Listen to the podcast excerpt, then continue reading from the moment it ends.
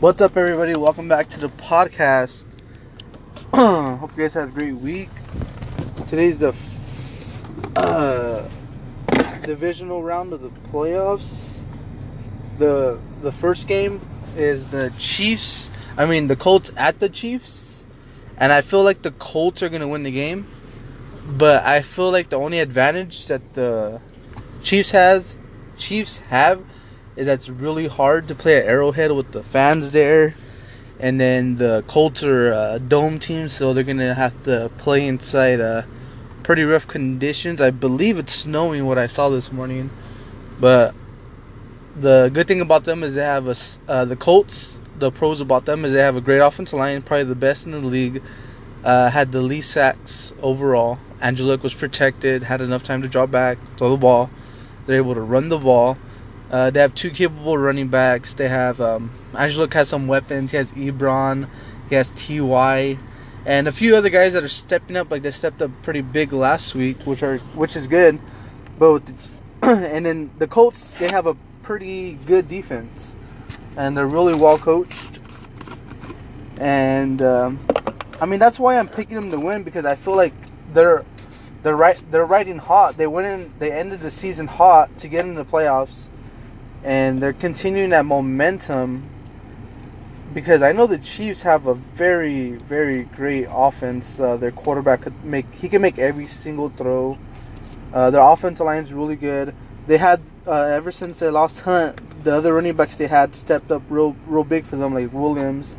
They have two running backs named Williams and uh, uh, Hunt, but I'm not too sure if Hunt's.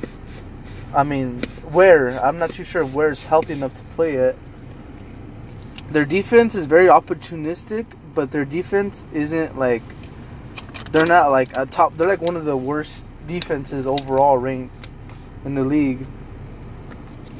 But they do have uh, some pretty stout guys up front like Justin Houston. He's been doing real good lately. They need Dee Ford to step up, a few other players to step up. Berry, uh, I believe he was questionable for the game, but hopefully he plays. And I want all these games, like as fans, like we just want these games to be competitive games. We don't, we don't want them to be blowouts, like the national title almost every year and NCAA football. We want these to be like very competitive games and it's great great for everybody like for the fans and just great for the NFL and everything so I do have like I said in the beginning they do have the Colts winning this game and the second game today on Saturday the night game is uh, the Cowboys versus the Rams in LA and I'm picking the Cowboys to win because like just like the Colts they ended the season like on a win streak, and they're riding the momentum. Zeke's Zeke's healthy. Dak's been playing the best football of his career down the stretch, and um, they have Amari Cooper and a few other guys have been stepping up. Even their tight end Jarwin's been stepping up. Their offensive line's been more complete as of late. They're running the ball really good. Their defense is playing really great. Their front sevens, uh, again, Pat they're like rushing the quarterback. They're getting to the quarterback. And down the stretch, the the Rams haven't been playing well. I think their last win, I mean, they're they're on a losing streak, a little losing streak, like two or three games. Uh, and then they ended up uh, beating the Cardinals. I mean, everybody beat the Cardinals. They're the worst team in the league this year. But I do have the Cowboys beating the Rams. I don't like the Rams defense. Um, if it wasn't for Aaron Donald, like and Suh, uh, Suh's not really getting a lot of stats, but man, with him next to Donald, Donald had like 20 or 21 sacks this year, which is unheard of from a def- from an interior defense lineman. Like he was worth every cent. He was worth that 150 million for sure. But besides them two, I don't see any other. Not even Talib. I don't see Talib stepping up. I don't see Peter stepping up. So I got the Cowboys winning this game, and uh, I believe they could win the game by like two touchdowns. And then on Sunday, on Sunday we had the Eagles versus the Saints, and um, I have the Saints winning, even though the Eagles are on a hot streak. Uh, the uh, it was a real tough game for them previously. I believe they played this season, and it was a tough game. I love the Eagles front seven. Their their defensive line is amazing. It's gonna be amazing to see uh, their defensive line versus the Saints offensive line, which is also great. That's gonna be really good to see.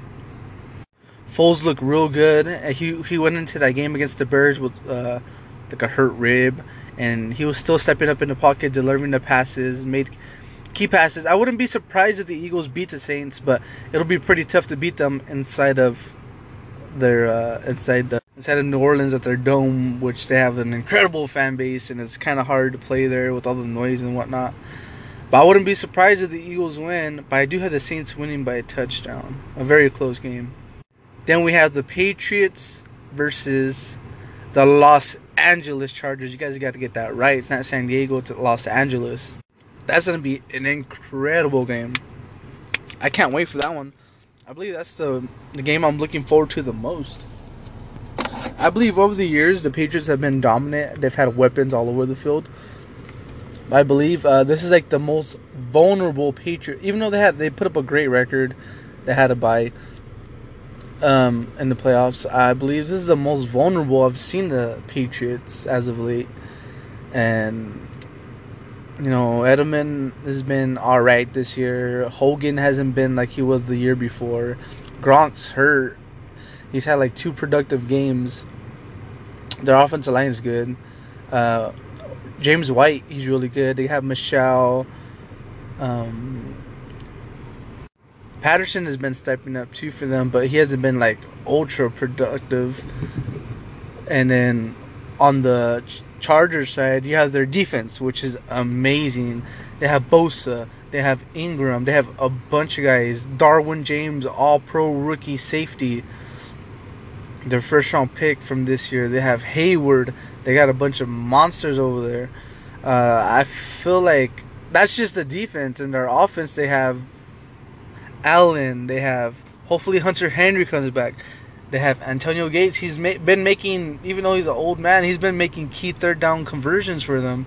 They have, they have Mike Williams, the rookie from last year, from Clemson, from wide receiver, from wide receiver university. The, all, all the bad receivers coming to Clemson. They have a bunch of weapons for Rivers to use, and they have a great offensive line too.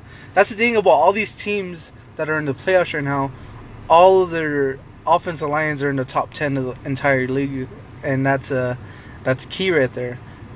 I, when my team drafts offensive lineman in the first round, I get excited because I know oh that means that my running back's gonna get more yards or the quarterback's gonna get protected or you know. But I do have Chargers, the Chargers beating the Patriots. So then we're gonna have the Colts. My this is my prediction. So then the following week we're gonna have the Colts versus the Chargers and the Cowboys versus the Saints, which are real good games. And those are my predictions for the playoffs, divisional round. And there is some UFC news. Uh, Jon Jones is getting his uh, getting another fight. He's in a fight at UFC 235 versus Anthony Smith. Um, I'm pulling for Anthony Smith because he does have weapons. He has a underground he has an underrated ground game. He choked out his last opponent, Ozdemir, in the third round. But Jon Jones is a, supposedly the GOAT. I don't think he's the GOAT, but he's a real good fighter. Then another exciting bantamweight is coming back uh, from getting knocked out two fights in a row. Uh, Cody Garbrandt. I'm excited to see him back. Big fan of him. He has phenomenal boxing. He needs to work more on his head movement. But when he's in there, he throws bombs, and he doesn't care if he gets hit. I mean, he's a savage. Probably one of my favorite fighters in the in the all of MMA. Then you got the chosen one, Taiwan Tyron Woodley versus um, he's gonna fight Usman. He's not gonna fight Colby. He's gonna fight Usman, and both those title fights are at UFC 2, 235. And then next Saturday we have uh, the first card on UFC, the first UFC card on ESPN. Uh, the, the, the card is stacked. Of course, you gotta if you're the UFC and you sign the new deal. I mean, it's like if you have a girlfriend, a new girlfriend, you're gonna take you're gonna take her on a good first date, right? So that's what the UFC's doing. That's what the UFC did when they got to Fox. Now that's what they're doing to uh, ESPN. And the the main fight on that card, the main event is T.J. Dillashaw versus Henry Cejudo, both champions. Uh, TJ's going down to flyweight. He's trying to get that champ champ status. Trying to be the fourth simultaneous champion in UFC history. Um, I mean, that's the trend right now. Um, I mean, if you could do it, why not? It's gonna be uh, well when we get to that point. I have a lot to go over. Probably make it a long podcast because I like to get real into detail when it comes to fights. But yeah, until next week, and I'll do a recap podcast sometime this week. And it was a great weekend and place your bets. Maybe I can win you some money. Till next time.